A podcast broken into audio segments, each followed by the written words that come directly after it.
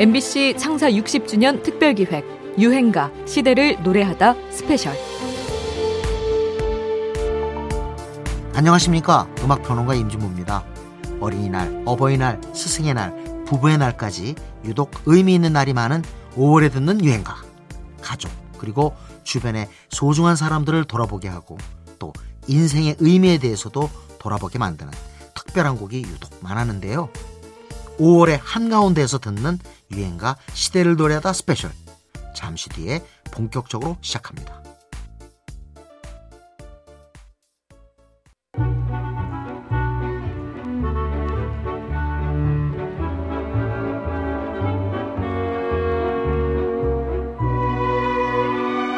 여러분께서는 지금 유행가 시대를 노래하다 스페셜 방송을 듣고 계십니다.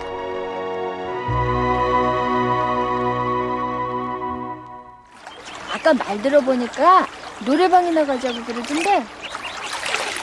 노래방이 뭐래? 몰라요? 노래 부르는 데가 있대.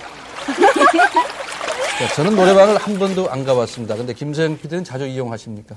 예, 저도 이번 취재를 하면서 어, 처음 가봤습니다. 처음 가봤어요. 예. 예, 최근에 그 동전을 넣으면 노래 반주가 나오는 그 일종의 반주 자판기라고나 할까요? 이 가나다 순으로 편집된 가사집에는 노래가 천여 곡 수록돼 있고 여기서 부를 곡을 선택해서 반주기의 버튼을 누르면 전 국민의 스트레스를 풀어주고 가족과 친구, 동료 간 친목을 도모하는 공간, 누구나 마이크를 잡고 애창곡을 뽐낼 수 있는 곳, 노래방이지요. 끊임없이 진화하며 특유의 문화를 만들어 온 한국의 노래방은 천구백구십일 년 부산에 처음 생겨났습니다. 그해 이월 전국 사백여 곳으로 시작한 노래방은 사 개월 만에 십 배, 사천여 곳으로 늘어나고 오 년 뒤에는 삼만 오천여 곳으로 폭증하게 됩니다. 이천십 년대 중반부터는 회식 문화가 변하면서 상승세가 꺾였다고는 하지만 혼밥 혼술 문화에 맞춰 코인 노래방으로 진화해서 여전히 위용을 지키고 있죠. 노래방은 우리 노래 문화도 뒤흔들었습니다. 노래방에서 떠야 노래가 뜬다. 노래방이야말로 케이팝의 밑거름이란 말도 나왔죠. 천구백구십육 년 솔리드의 삼 집 앨범 수록곡 천생연분이 그랬습니다. 좀 신나는 거 부르자. 어? 내가 가르쳐줄게. 음, 이, 삼, 팔, 삼, 구.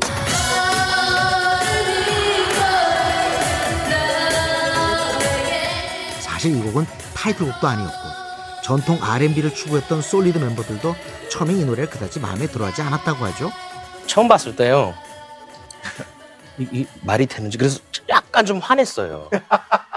좀 화냈었고요. 근데 그때 당시에 그 시절에 네. 많이 변화가 있었다고 생각해요. 이제 이제 많이 변했을 때 이제 네. 음악으로 많이 나타나는 것 같아요. 가사도 그렇고요. 음. 그때 당시만 했어도 한참 발라드 노래들이 많이 나오고 음. 그렇지만 천생연분이란 노래가 나오면서 이제 이제 이천 년도 좀 될 거고 이제 사람들이 많이 변하고 있고 네네. 뭐 이렇게 좀 편하게 만나고 뭐 이럴, 이럴 때 그 노래가 나왔고요. 사람들이 좋아했던 거 보니까 그냥 그냥 귀엽게 생각을 하고 그냥 넘어갔던 것 같고요. 좀 황당한 내용이긴 했어도 변화하는 시대상을 담아냈고 또 분위기 제대로 띄우는 노래방 애창곡으로 등극하면서 천생연분은 솔리드의 대표곡으로까지 올라섰습니다. 노래방이 만들어낸 진짜 대중의 유행가 솔리드입니다. 천생연분. 이천삼 년 라디오와 텔레비전을 뒤덮었던 감미로운 발라드 팀의 사랑합니다는 좀 특이하게 히트한 사례입니다. 가수 팀은 미국 펜실베니아에서 태어난 재미 교포지요. 보통 교포 출신 가수들이 데뷔할 때는 한국에 와서 짧지 않은 훈련 기간을 거치는데요. 팀은 그런 가수들과는 달랐습니다. 소속사의 지원도 두드러지지 않았지요. 그는 미국 대학 재학 중에 학교를 자퇴하고 가수가 되기 위해 한국행을 택했는데요. 처음에 한국에 와서 데뷔했을 때는 한국말을 거의 못하셨었다면서요? 예, 거의 안 했다고 얘기하면 되겠죠. 예, 발음도 이상했고. 어떻게 네. 한국말을 주로 배우셨어요? 사실은 처음에 우리나라 왔을 때요. 어, 개인 교, 교육을 받았는데요. 어. 아, 그것보다 더 그 친구랑 그 프리터킹이 참 중요하다고 생각했어요. 음. 예. 프리터킹 통해서 많이 좋아졌고요. 그리고 또 어, 저희 매니저 형들의 구박 어. 통해서 많이 배웠습니다. 예. 프리터킹으로. 프리터킹으로. 한국말을. 예. 한국말과 문화에 서툴렀지만 팀은 얼마 지나지 않아 성공을 맞이합니다. 그가 기댄 건 오직 좋은 노래의 힘이었습니다. 특별하진 않지만 누구나 공감할 수 있는 가사와 제목, 또 차분한 선율을 자랑하는 사랑합니다는 당대 톱 작곡가 윤상과 톱 작사가 강은경이 손잡고 만든 곡입니다. 이 콤비의 실력이 발휘된 곡 자체의 승리라고 할 수 있는데요. 사랑합니다는 이천삼 년 방송의 수 일 위를 차지하는 기염을 토했습니다. 특히 남자들의 고백송으로 또 노래방의 단골 애창곡으로 사랑받았지요. 이천십이 년 팀은 활동 무대를 인도네시아로 옮겨서 현지 가수와 이 곡을 듀엣으로 불러 다시 한번 최고의 인기를 맛보기도 합니다. 좋은 노래에 담백한 힘을 보여주는 유행가입니다. 팀, 사랑합니다. 네, 수고하셨습니다. 이렇게 해서 일곱 곡의 노래를 다 들었습니다. 여러분 노래 실력이 어떻습니까? 댁에서 김치 담고 밥하고 설거지하면서 이렇게 틈틈이 배운 노래를 가지고 이렇게 열창을 해주고 계십니다. 오늘 초대 가수를 여러분께 소개해드리겠습니다. 여러분 잘 아시는 당신의 주인공 김정수 씨를 소개해드리겠습니다. 역시 모자 쓰고 나오고 있습니다. 이 노래는 주부들께서 예식 때 아주 많이 갖고 오시는데요. 자막을 천구백팔십팔 년 오월 가정의 달을 맞아 처음 방송되기 시작해서 큰 인기를 끌었던 주부가요 열창 기억하십니까?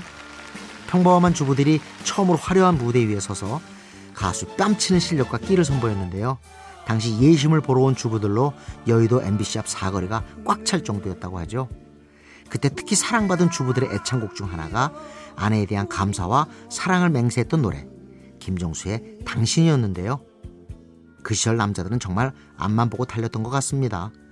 자신의 성공이 아내의 희생 속에서 얻어진 것임을 거의 알지 못했죠.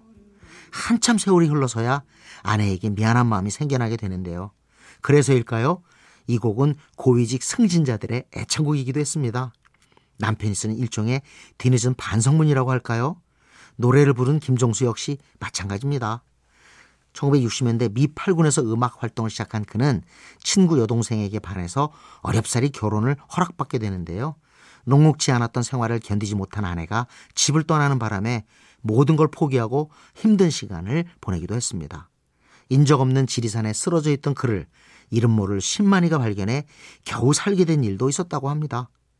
이후 돌아온 아내와 어렵사리 다시 가정을 꾸려나가게 되는데요. 그리고 저는 일본에 그 내 마음 당신 곁으로가 우리나라보다 더 히트를 했습니다. 그래서 일본 가서 한 이 년 시간 보낸 적이 있습니다. 또 낯선 땅 일본에서 동안 쭉 지내온 걸 하나 생각해 봤습니다. 한때나마 제가 어리석게 어, 집사람을 미워하고 그런 게 다 부질없다는 걸 제가 느꼈습니다. 그리고 결혼 생활하면서 쭉 살아오면서 가족들이 그렇게 절실하게 보고 싶어 어, 본 적이 없습니다. 어, 가족들 생각하면서 어, 쓴 곡이 당신입니다. 늘 중절모로 쓰고 점잖은 양복 차림으로 등장해서 진심을 담아 반성하듯 불러 많은 아내와 또 남편들의 심금을 울렸던 유행가입니다. 김정수입니다. 당신. 제가 죄송합니다만 그 연애할 당시에 그 한참 수요일에 빨간 장미가 예? 네. 히트했을 때요. 비가 오는 수요일날 진짜 빨간 장미를 저희 집 앞에 들고 왔었어요. 애기 아빠가. 아니까 그러니까, 이건 제가, 예, 제가 이 노래를 잊지를 못하는데 지금 생각하면 참 웃기죠. 다섯 손가락의 수요일엔 빨간 장미를 기억하시지요? 당시 개그맨 커플 박미선, 이봉원도 이 유행가의 영향으로 연애 시절 낭만적인 추억을 쌓았다고 하는데요. 빨간색의 장미가 주는 색깔의 이미지가 참 강렬하게 남는 곡이죠. 음악 팬들이 이렇게 색깔에 꽤 민감하게 반응하는 것 같습니다. 강혜리자의 분홍 립스틱, 한명숙의 노란 사스의 사나이, 로코스트와 박지윤의 하늘색 꿈, 강수지의 보랏빛 향기까지. 왕년의 유행가 제목에는 참 많은 색깔들이 등장합니다. 천구백팔십 년대 중반에 활약한 다섯 손가락도 색깔과 인연이 있는 그룹이었습니다. 수요일이 되면 꽃집마다 빨간 장미를 사려는 사람들로 북적이게 만들었던 수요일엔 빨간 장미를 있었고요. 이어서 발표한 노란색 풍선이 등장하는 풍선이란 곡도 있었죠. 작사를 한 멤버 이두원은 음악 작업을 할 때 항상 색깔을 많이 떠올렸고 그래서 은연중에 노래에 색이 들어가게 됐다고 말합니다. 다섯 손가락은 대학생의 순수함과 프로 정신을 동시에 추구한 밴드였는데요. 공연이라는 상황이 굉장히 열악했었어요. 그래서 저희가 심지어는 저희가 콘서트를 하면서 어떨 때는 포스트를 저희가 직접 붙이, 공연 전날까지. 네. 그래서 하다못해 뭐 광화문에서 이렇게 포스트를 붙이고 있으면은 지나가는 학생들이 저 포스트 붙인 사람 많이 본 사람인데. 그러다 보면, 어, 맞다. 그래서 네. 사인을 해주고, 사인을 해주면서 공연 때 꼭 오세요. 이런 사인을 해주고 그랬는데 그런 공연 무대들이 제일 기억에 남고요. 네. 공연 홍보도 직접 해야 했고, 티비에도 거의 나오지 못했지만, 다섯 손가락은 풍선으로 방송사 연말 가요대상에서 최고의 록그룹상을 수상하게 됩니다. 또 이천육 년에는 동방신기의 리메이크로 다시 한번 사랑을 받기도 했지요. 어릴 적 순수를 일깨우는 노란빛깔 풍선의 이미지가 인상적인 유행가입니다. 다섯 손가락, 풍선.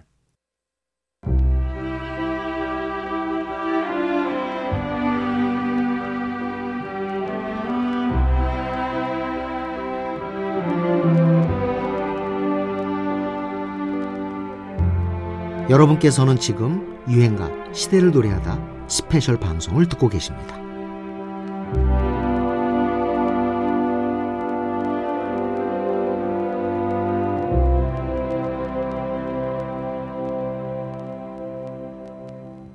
한때 빠른 리듬의 노래가 젊은 층의 인기를 얻으면서 네. 노랫말도 좀 생소한 편이랄까요? 직설적인 것들이 많았는데요. 네. 요즘엔 다시 시적인 좋은 노랫말들이 사랑을 받는 그런 분위기로 돌아가고 있는 것 같아요. 그렇습니다. 요즘은 이제 가사 자체에 의미가 있는 네. 그런 노래들이 여러분께 사랑을 많이 받고 있는 것 같아요. 네. 자, 하루가 다르게 고급화되어 가고 있는 여러분의 쇼이천. 네. 이 젊은이들이 아주 무척 사랑하고 좋아하는 노래입니다. 인생은 미완성. 이진관 씨의 무대입니다. 네. 이진관 씨 나와주세요. 천구백팔십 년대 중반 문득 철학적인 내용의 대중과의 하나가 라디오와 티비를 휩쓸게 됩니다. 지금도 마찬가지겠지만 바쁘고 힘든 일상 속 자신을 되돌아볼 여유조차 없던 그 시절의 사람들은 이 차분한 곡조와 예쁜 가사에 가던 길을 멈추고 대화를 중단하고 잠시 생각에 잠기곤 했지요. 오늘의 유행가 이진관의 인생은 미완성입니다. 물질적 부와 성공을 향해 달리던 사람들에겐 겸손함을, 절망과 좌절에 빠진 사람들에게는 묵묵하게 사는 성실한 삶의 자세를 일깨워준 곡이라고 할까요? 결론은 노랫말대로 외로운 가슴끼리 사슴처럼 기대어 살자는 것이었습니다. 아름답게와 곱게라는 말이 반복되는 착한 노래이면서 동시에 인생에 대한 깊은 생각, 다소 철학적인 노래로 폭넓은 층의 공감을 끌어냈지요. 가수 이진관은 천구백팔십 년 티비씨 젊은이의 가요제에서 입상한 후 삼 년 만에 독집을 발표하며 데뷔합니다. 하지만 별다른 호응을 얻지 못하다가 천구백팔십사 년 인생은 미완성으로 마침내 긴 무명의 터널에서 빠져나옵니다.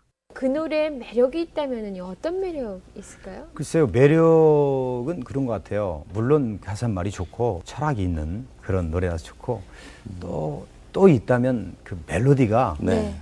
너무 좋았고 정말 좋은 게 있었다면 가수가 훌륭했다. 저도 하나 질문하고 싶어요. 네. 네. 인생은 미완성이라는 노래를 부른 가수로서 본인의 인생과는 어때요? 글쎄요. 미완성이겠죠. 네. 근데 저는 그 인생을 좀 가급적이면 남한테 피해를 주지 않고 좀 이렇게 제 나름대로 제가 끈기 있게 어떤 희망을 갖고 사는 것이 상당히 중요하다고 생각을 합니다. 네. 희망이 없으면 뭐 삶이라는 것이 무의미할 것 같고 네, 그래서 네. 어떤 아무리 나이가 들고 아니면 나이가 어리더라도 희망이 꼭 있어야만 된다고 생각을 합니다. 네. 이 곡의 메아리가 워낙 강했던 탓인지 이후로는 그만큼의 성공을 거두지 못하게 되는데요. 그래도 이진관은 낙천적이고 긍정적인 태도로 삶에 임하면서 가수로서 또 강사로서 생활을 이어가고 있습니다. 인생은 미완성을 실천하고 있다고 할까요? 가수의 인생과 꼭 닮은 오늘의 유행가입니다. 이진관, 인생은 미완성, 인생은 미완성. 행복한 사람이라는 건 어떤 사람이에요? 그 노래는 사실 그, 어, 제 이십 대 때 제 자신을 위안하는 그런 기분으로 만들었었어요. 야, 그만하면 행복하지 않느냐 하는 점과 아, 또 항상 지금 이 상황이 가장 행복한 상황이다라는 것. 그런 지금 행복하신가요? 너무 뜬금없는 질문인가요? 오늘의 유행가 행복한 사람은 언더그라운드 포크의 대부 조동진이 남긴 불후의 포크송입니다. 진지한 삶의 관조가 새겨진 조동진만이 쓰고 부를 수 있는 곡일 겁니다. 천구백칠십구 년 등장한 조동진은 이천십칠 년 세상을 떠나기 전까지 단 여섯 장의 앨범을 발표했습니다. 마지막 앨범은 이십일 년 만에 내놓은 이천십육 년 나무가 되어였죠. 더디고 느린 활동이었고 또 대중들 앞에 잘 나서지도 않았는데요. 떠들썩하게 움직이진 않았어도 그의 음악은 후대에 잔잔하고 짙은 영향력을 끼칩니다. 조동진 사단이란 말까지 나오죠. 한동준, 이병우, 장필순, 고찬용, 조규찬, 유희열, 이규호, 이들은 모두 기꺼이 조동진 사단의 일원으로 불리기를 바랍니다. 내가 노래를 만들고 노래가 또 나를 만들고 어, 그렇게 노래와 내가 서로 어, 앞서거니 뒤서거니 하면서 어, 서로를 이끌어 간다는 것. 사회성이나 어, 그런 참여의식보다는 어, 좀 합리적인 경향이 있었지 않나. 근데 우리 삶의 대부분이 또 어, 일상이란 말이에요. 어떤 대단한 사건의 연속만은 아니니까 그 일상적인 것을 어떻게 에, 좀 소중하고 어, 그 일상 속에서 아름다움을 찾을 수 있을까. 조동진은 인터뷰마다 따분하고 지루하고 사소하기만 한 일상 속에서 아름다움을 찾는 일에 대해 이야기합니다. 후배들이 따르는 것도 이런 그만의 출중하고 독자적인 음악 세계 때문이겠죠. 지금 행복하신지, 행복이 무엇인지 생각해보며 들어보면 좋을 좀 철학적인 내용의 유행가입니다. 조동진, 행복한 사람. 영국에 살 때인데 건너편 집에 뜰이 보였어요.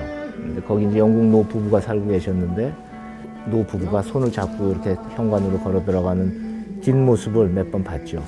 한국에 대한 향수병도 좀 있었고 우리 가족들, 친구들도 좀 보고 싶었고 그래서 자연스럽게 나온 것 같아요. 그 노부부를 보고. 블루스 기타의 대부 김목경의 목소리입니다. 그가 천구백팔십 년대 후반 영국에서 유학하던 시절 어느 영국인 노부부의 뒷모습을 보고 만든 곡이 어느 육십 대 노부부 이야기라고 하는데요. 많은 사람들이 정말 우리 부모님 이야기 같다고 생각할 만큼 참 한국적인 정서의 노래라고 생각했는데 의외의 배경을 갖고 있죠. 이 노래는 여러 가수가 불렀는데요. 대부분의 사람들은 김광석의 노래로 기억하고 있죠. 김광석은 천구백팔십구 년 마포대교를 건너는 어느 버스 안 라디오에서 흘러나오는 이 곡을 듣고 눈물을 흘렸다고 합니다. 형이 전화해서 형 내가 이거 요번에 녹음하는데 이거 할게. 어 그래 얼마든지 해 그랬죠. 근데 형 이거 곡비는 어떻게 해야 돼? 그 제가 야 그럼 그 그거랑 그냥 퉁치자. 내가 너한테 빌린 돈하고 했더니 아 야 알았어 형 좋아. 그래서 그래서 음 그걸로 음. 노래를 녹음하는 현장에 김목경이 찾아갔더니 김광석은 소주를 마시며 이렇게 말했다고 합니다.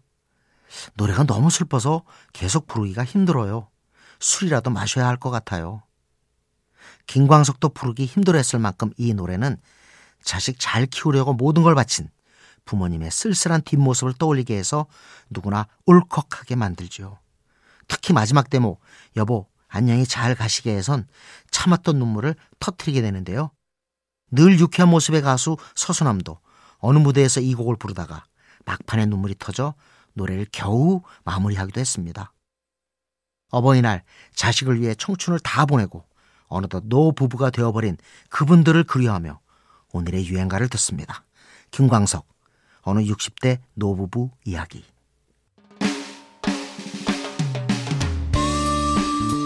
유행가 시대를 노래하다 스페셜 오늘 여기까지입니다. 지금까지 저는 음악평론가 임진모였고요. 잠시 뒤 열한 시 오십이 분 오늘 스승의 날을 맞아 준비한 유행가로 잠시 뒤에 다시 찾아오겠습니다.